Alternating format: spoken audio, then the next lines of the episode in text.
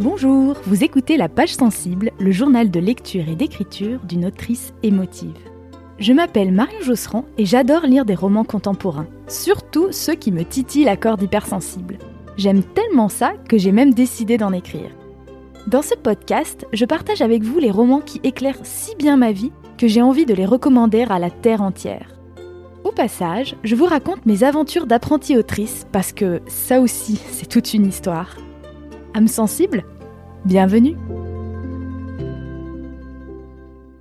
Salut, c'est Marion. Dans ce huitième épisode de la page sensible, je vous parle de Call Me By Your Name, un roman que j'ai déjà relu deux fois et que je relirai encore un paquet de fois, ça c'est sûr, parce que c'est un de mes plus gros coups de cœur de ces dernières années.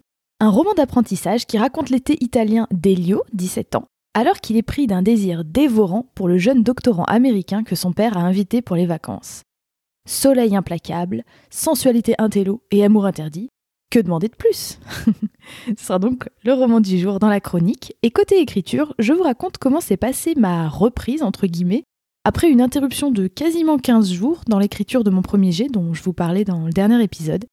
Et je vous parlerai également d'une émotion difficile à écrire qui m'a beaucoup intéressée au cours de la semaine écoulée. Il s'agit de la colère. Parce que je me suis aperçue que c'était une émotion qui revenait souvent dans ce manuscrit et il se trouve que je suis tombée sur un épisode très intéressant d'un autre podcast euh, sur ce sujet. Donc voilà, je vous parlerai de comment écrire et comment gérer la, colère dans ce manuscrit. C'est une véritable problématique pour moi.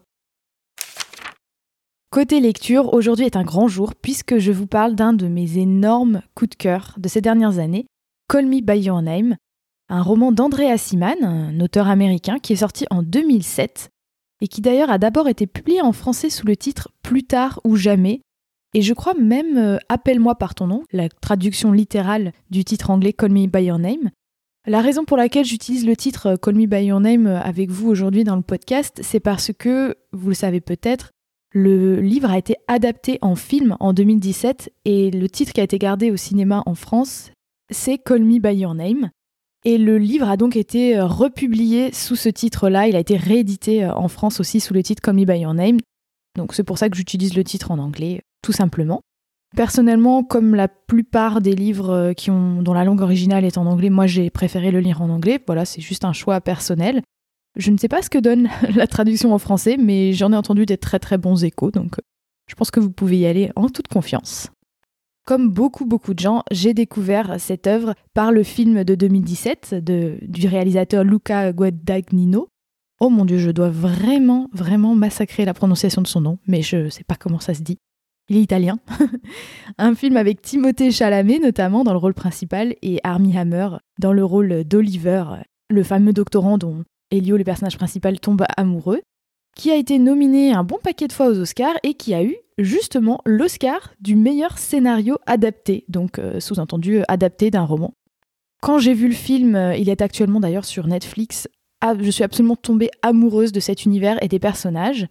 Et comme j'ai tout de suite vu que c'était une adaptation d'un livre, je l'ai aussitôt acheté et même si je venais de voir le film, je l'ai dévoré. Et voilà, je l'ai déjà lu encore une fois depuis. Bref, c'est un livre que j'adore. J'aime autant le film que le livre, encore une fois. Hein. Je vous parlais euh, dans le deuxième épisode de ce podcast, je vous parlais du Liseur de Bernard Schling qui a été adapté au cinéma. Bah, c'est encore un cas où vraiment j'aime autant le livre que le film. Donc en quelques mots, de quoi ça parle?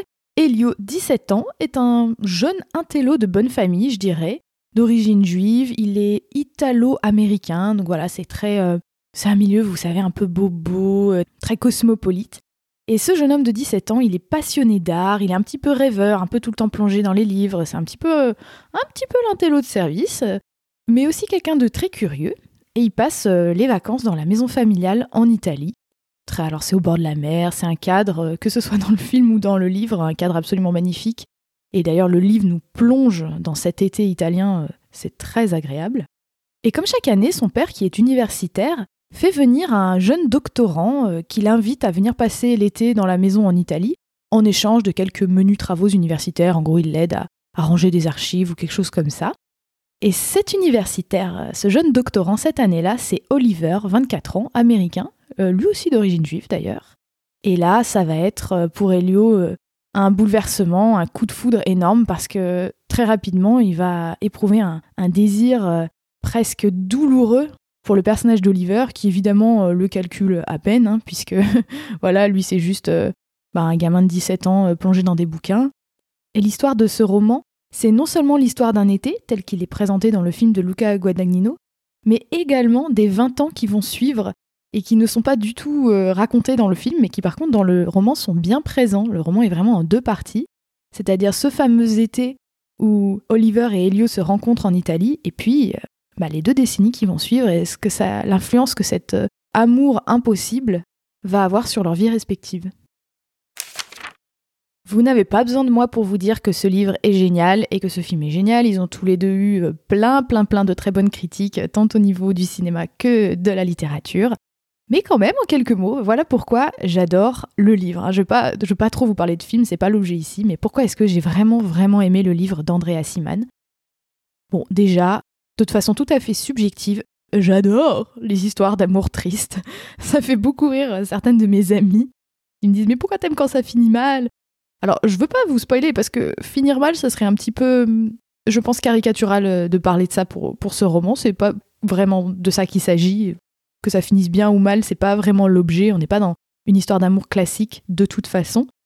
Ceci étant dit, euh, il y a quelque chose de déchirant dans cette passion euh, qu'Elio éprouve pour Oliver, pour ce jeune homme, euh, jeune néanmoins quand même plus âgé de lui de 7 ans, qui est assez inaccessible pour lui. Il y a quelque chose de, déchirant et, et finalement ce livre parle beaucoup de ce que c'est que de désirer âprement quelqu'un et de cette attente de l'amour et je trouve qu'Andrea Siman décrit avec beaucoup de finesse et beaucoup de justesse les, chagrins d'amour en fait qu'on peut vivre à 17 ans, ou en tout cas l'amour dévorant, l'amour qui presque qui fait mal, mais sans que ce soit, euh, je vous parle pas de, de sadomaso, hein, juste la violence parfois des sentiments et de ce que ça peut faire sur une, une jeune âme. Moi, c'est quelque chose, c'est un sujet que j'adore et qui me passionne, et je trouve que là, c'est fait avec brio.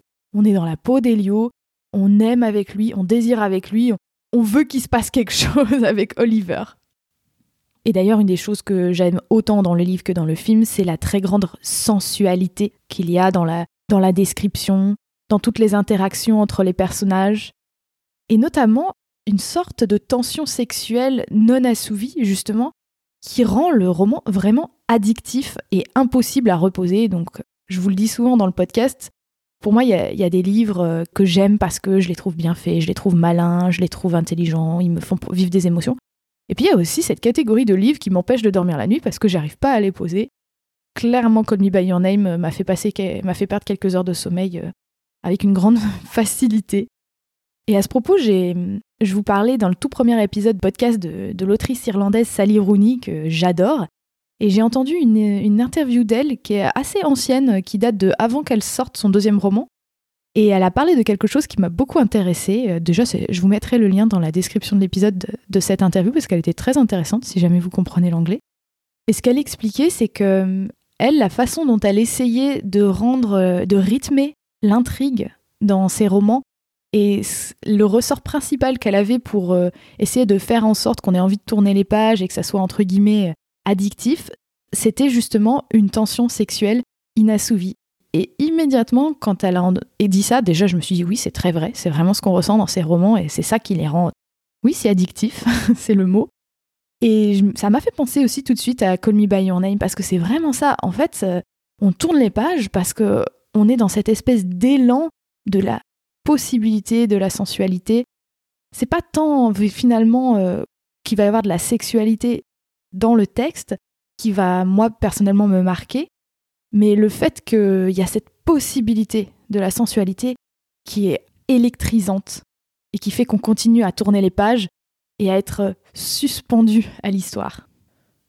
Pour continuer dans ce qui me plaît énormément de Call Me By Your Name, il y a aussi le fait que c'est un roman d'apprentissage.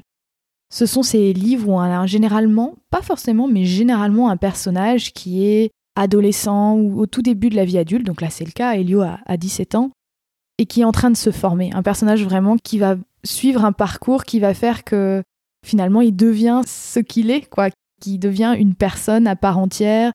C'est la sortie de l'enfance, c'est l'entrée dans l'âge adulte, et moi ce sont des thèmes qui personnellement me fascinent.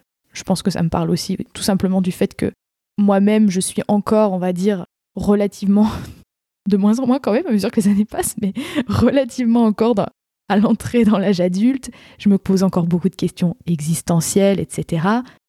Et donc quand je lis des livres qui traitent de ces thématiques-là, de qui je suis vraiment, qu'est-ce que je veux dans la vie, eh bien ça me fascine toujours et ça a été le cas avec Call Me By Your Name. En outre, l'écriture est assez lyrique avec de nombreuses références à l'art, à l'antiquité. Finalement, c'est un livre qui pourrait passer pour un télo, mais qui a rien de snob. Finalement, il ne l'est pas. C'est-à-dire que toutes les références euh, qui sont faites euh, aux travaux notamment de, Oliver euh, sur l'art ne viennent que renforcer l'émotion pure que André Assiman donne au lecteur. Et je trouve que vraiment, il n'y a, pas de, a pas de snobisme dans ce roman. C'est plus finalement une ode à la beauté, tout simplement. Enfin, je le mentionnais juste avant, le cadre cet été dans l'Italie des années 80. Oui, je vous ai pas dit, c'est dans les années 80. Euh, à quelque chose de délicieusement vintage et nostalgique. Il y a la mer, il y a le soleil, et ils font du vélo sur les chemins. Et en fait, ça peut paraître un peu téléphoné, mais quand c'est bien fait, qu'est-ce que c'est kiffant? C'est un très très très bon roman d'été, tout simplement. Pour terminer cette chronique, plutôt que de vous lire un extrait comme je le fais souvent, j'ai décidé de vous partager quelques anecdotes autour euh, du livre et également autour du film Call Me By Your Name. Donc je vous le disais, hein, le livre de 2007 a été adapté en 2017 par Luca Guadagnino. Et je ne sais pas si vous le savez, mais André Assiman lui-même apparaît dans le film, à peu près au, milieu du film, je crois, je ne veux pas dire de bêtises.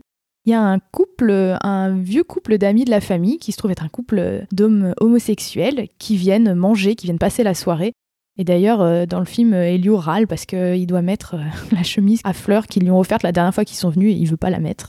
Alors qu'elle est très belle cette chemise, moi je trouve. Et ils arrivent, euh, donc ces deux hommes, chacun en costume de lin, ils sont un peu dandy, un peu un peu prout-prout, un peu un télo rigolo. L'un a son costume de lin couleur menthe, enfin plutôt blanc cassé, et l'autre en rose pâle assorti. C'est très mignon. Et celui qui est en blanc cassé, c'est Mounir, et en fait, il s'agit d'André Assiman lui-même, donc l'auteur du roman. La deuxième petite anecdote que je ne connaissais pas et que j'ai découverte à mon grand plaisir en préparant cet épisode de podcast, c'est qu'en fait, Luca Guadagnino, donc le réalisateur, souhaite réaliser des suites, et j'ai bien dit des suites de ce film. Et même si les suites, ça fait toujours un petit peu peur, je me dis, le premier film est tellement génial que peut-être on peut lui faire confiance, Peut-être qu'il retravaillera avec Timothée Chalamet et Armie Hammer, qui sait, les acteurs du premier film. En tout cas, oh yes, j'espère vraiment qu'il va y avoir des suites en film. Cependant, la dernière petite anecdote pour cet épisode, c'est un disclaimer, c'est-à-dire que je voudrais vous alerter contre la suite en livre de Call Me By Your Name. Puisque très récemment, en 2019, André Assiman a sorti une suite à Call Me By Your Name qui s'appelle Find Me. En français, je crois qu'il a été bel et bien publié sous le titre français Trouve-moi. C'est donc une suite qui se déroule au moins 20 ans après ce fameux été, puisque, comme je vous le disais, le, le livre Call Me By Your Name, contrairement au film, a une espèce de deuxième partie qui se passe 20 ans après. Donc là, on doit être juste après ça. Et c'est relativement intéressant parce que donc ça se passe à Rome, donc c'est très agréable, on voit Rome, c'est chouette. Sauf que là, vraiment, euh, bon bah voilà, il s'est écoulé 12 ans entre l'écriture de Call Me By Your Name et l'écriture de Trouve-moi. Et personnellement, j'ai trouvé que Trouve-moi sentait un peu la naphtaline. C'est horrible ce que je viens de dire. Euh, pardonne-moi, André, si tu m'écoutes. J'ai pas du tout, du tout aimé la suite. Et je pense pas que ce soit mon côté fangirl, genre, ah, c'est pas aussi bien que le premier. C'est vraiment, objectivement, j'ai trouvé que ce deuxième livre, ce deuxième roman était assez agaçant par bien des aspects. Je vais pas dire que c'est mal écrit, ça serait vraiment mentir. Euh, mais vraiment c'est au niveau de l'histoire. Euh, j'ai trouvé que c'était assez cucu en fait, c'est-à-dire que finalement dans Call Me By Your Name, l'auteur il marche sur une ligne assez fine, c'est-à-dire qu'on raconte une histoire d'un jeune homme qui tombe amoureux d'un autre garçon légèrement plus vieux, c'est l'été, c'est en Italie, c'est vrai qu'on pourrait vite se dire là, ça sent l'eau de rose à 5 km. Sauf que dans le livre original, il a vraiment réussi à faire quelque chose justement de tellement puissant au niveau des émotions, de tellement sensible, de tellement subtil, de tellement beau, en fait, que ça marche super bien. Par contre, euh, dans Trouve-moi, il a basculé dans le cucu. Et notamment un petit peu dans une forme de, j'ai envie de dire, fétichisme. où il développe vraiment beaucoup la thématique de une personne jeune avec quelqu'un de beaucoup plus vieux, quelqu'un qui a 20, 30 ans, plutôt même 30 ans de plus que lui. Et le livre tourne autour de cette thématique puisqu'il raconte deux histoires d'amour différentes, une homosexuelle, l'autre hétérosexuelle, où c'est cette même configuration, une personne très jeune avec une personne beaucoup plus âgée, ce qui en soi pourrait être une thématique intéressante, mais sauf qu'on est vraiment dans les clichés, c'est-à-dire euh, mec riche de 60 ans avec euh, petit jeune de 30 ans désargenté. On est vraiment dans des clichés qui, moi, m'ont, déplu, avec une espèce de, de, hiérarchie de classe entre la personne plus âgée et la personne plus jeune. Enfin, j'ai pas du tout aimé, ça m'a agacé. Donc voilà, tout ça pour dire que je vous recommande à 500% Call Me By Your Name et je vous recommande de ne pas lire la suite, trouve-moi. Côté écriture, je vous racontais dans le dernier épisode, donc il y a deux semaines, que j'avais vécu une période un petit peu difficile. Bon, vous me direz, c'est que 15 jours, qu'est-ce que c'est dans une vie hein Où j'avais du mal à écrire parce que j'avais commencé un nouveau travail, j'avais eu du monde à la maison, pas mal de bouleversements dans, dans mon rythme quotidien.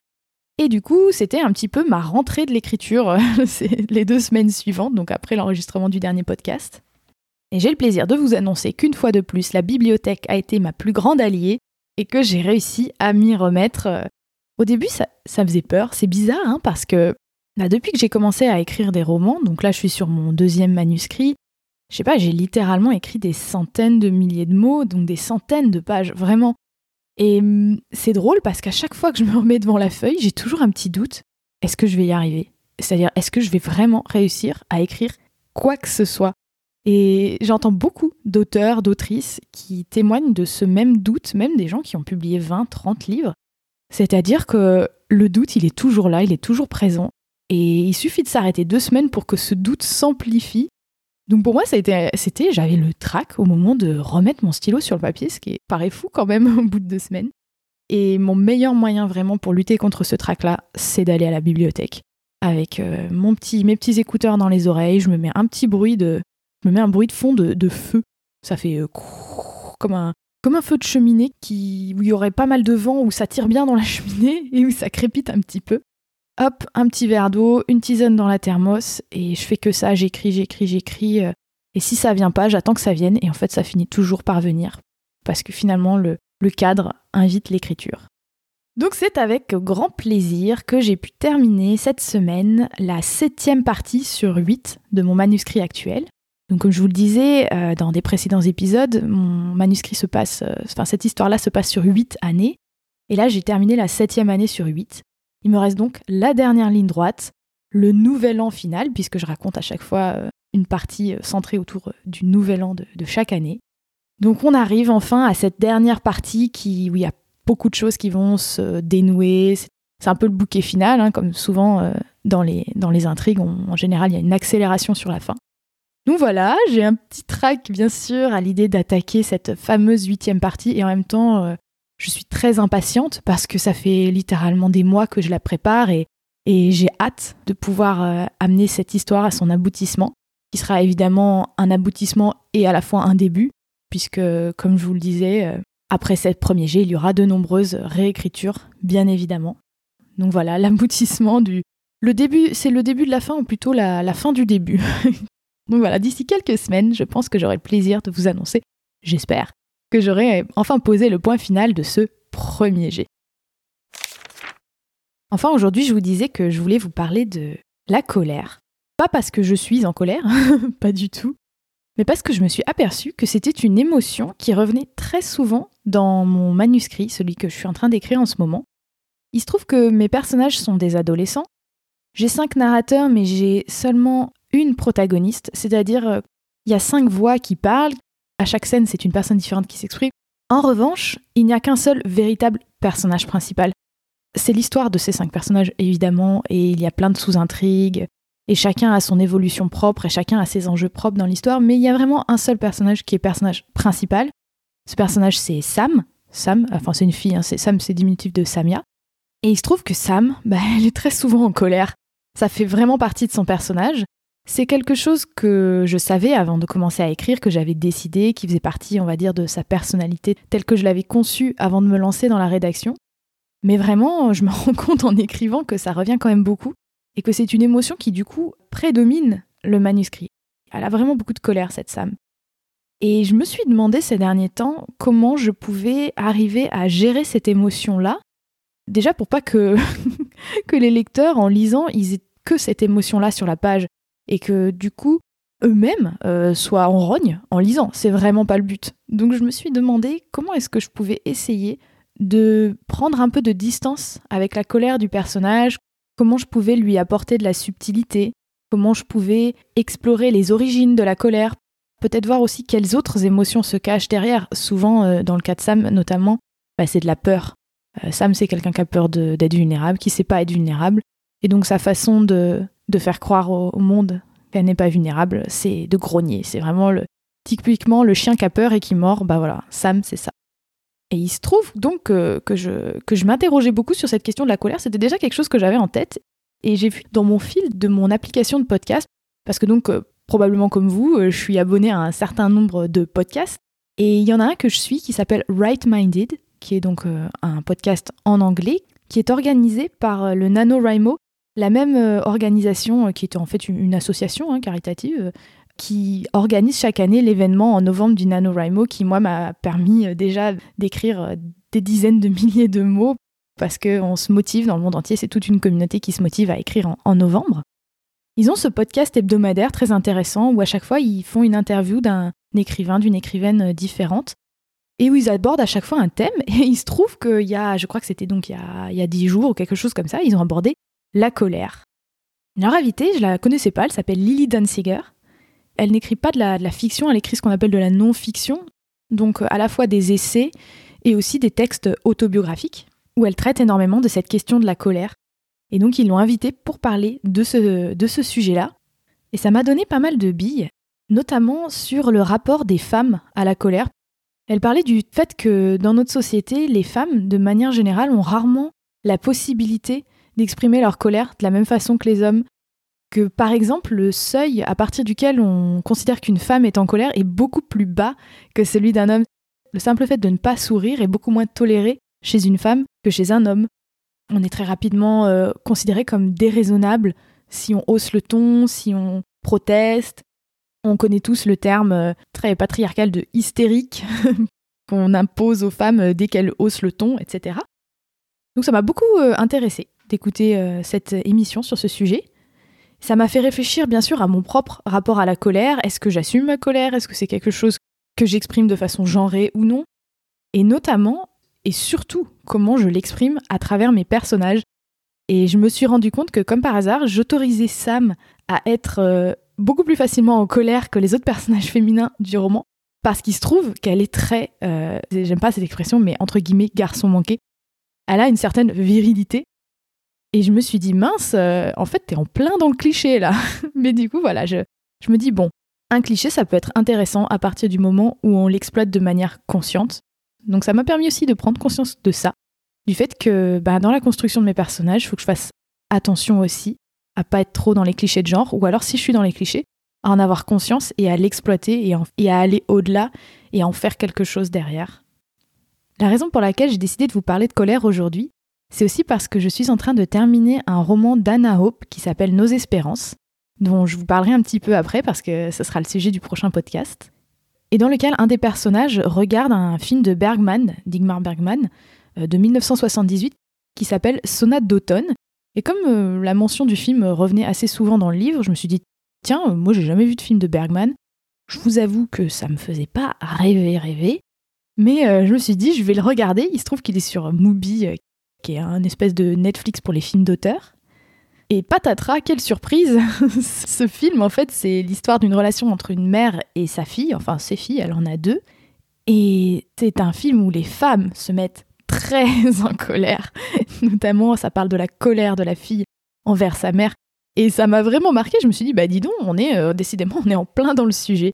Donc voilà, je, vraiment, je baigne dedans en ce moment et ça c'est une question qui m'interpelle beaucoup comment exprimer la colère des femmes, comment traiter cette émotion qui est quand même extrêmement dévalorisée dans notre société. C'est mal vu de se mettre en colère. Alors qu'en fait, euh, on n'a pas une très très grande palette d'émotions en tant qu'humain à notre disposition, et la colère en est une et, naturelle en fait. Donc c'est normal de ressentir de la colère. Donc une fois qu'on la ressent, vu que ça va forcément arriver, la question c'est qu'est-ce qu'on en fait? Et en littérature notamment, qu'est-ce qu'on en fait de cette colère qui est une réalité? Merci d'avoir écouté cet épisode numéro 8 de la page sensible. Est-ce que vous aussi vous avez vu, ou lu, ou les deux, Call Me By Your Name? Et si oui, est-ce que comme moi vous trouvez que le film fait merveilleusement honneur au roman? Pour réagir, rendez-vous sur le site du podcast où vous trouverez une page consacrée à cet épisode. Laissez-moi un petit commentaire et je serai ravie de vous lire et bien sûr d'y répondre. Et pour recevoir des recommandations exclusives de films et de podcasts en lien avec chaque épisode de la page sensible, N'oubliez pas de vous abonner à ma newsletter bimensuelle en cliquant sur le lien dans la description du podcast. Enfin, ne ratez pas le prochain épisode, dans lequel je vous parlerai de Nos Espérances d'Anna Hope, que je mentionnais juste avant, que je suis en train de terminer et que j'ai déjà envie de chroniquer dans le podcast alors que je ne l'ai même pas fini. C'est vous dire à quel point ce livre résonne en moi. C'est un roman contemporain qui parle de l'amitié, notamment féminine, et des choix de vie. Les personnages ont environ 35 ans, elles sont à des moments un peu charnières de leur vie. Et ça résonne très très fortement avec ce que j'essaye d'écrire en ce moment. Ça me fait beaucoup réfléchir à mes choix d'écriture et donc j'ai trop trop hâte d'en parler avec vous. A très bientôt et d'ici là, je vous souhaite de belles lectures.